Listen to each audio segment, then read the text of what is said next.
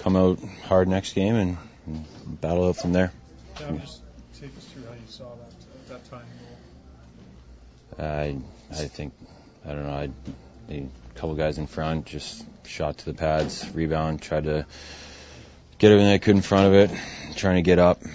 Didn't really have uh, my my one leg under me. Couldn't really get it off the ice, but um, throw back towards the net, it goes in. Was your leg being held down? Do you, do you feel it was being held down by Kesler? Yeah, I mean, I couldn't bring it back underneath me. There's there's no way I could do that. So, um, and then I watched the replay, and like he has a chance to to get up, and it almost looks like he kind of even digs in over my pad and makes it look like he's just holding on. So, I mean, I.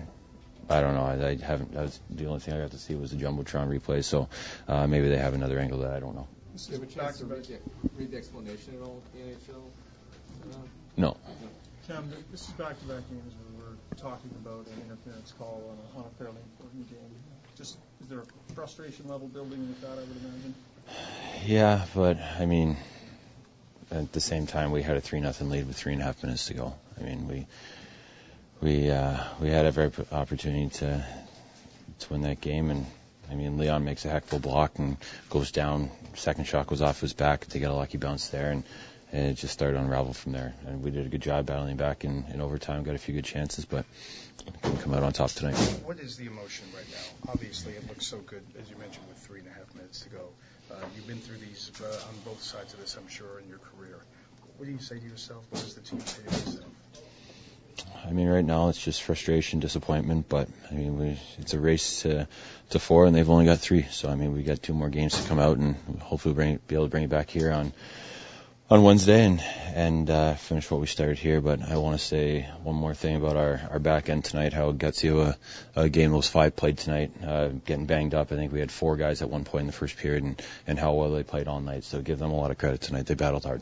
And the guys who got hurt, Cam, like the guys Benning got hurt, and the games they gave after they were already banged up. I mean, that was impressive. Yeah, extremely gutsy by Clef, Benny. I mean, Lars played unbelievable minutes tonight.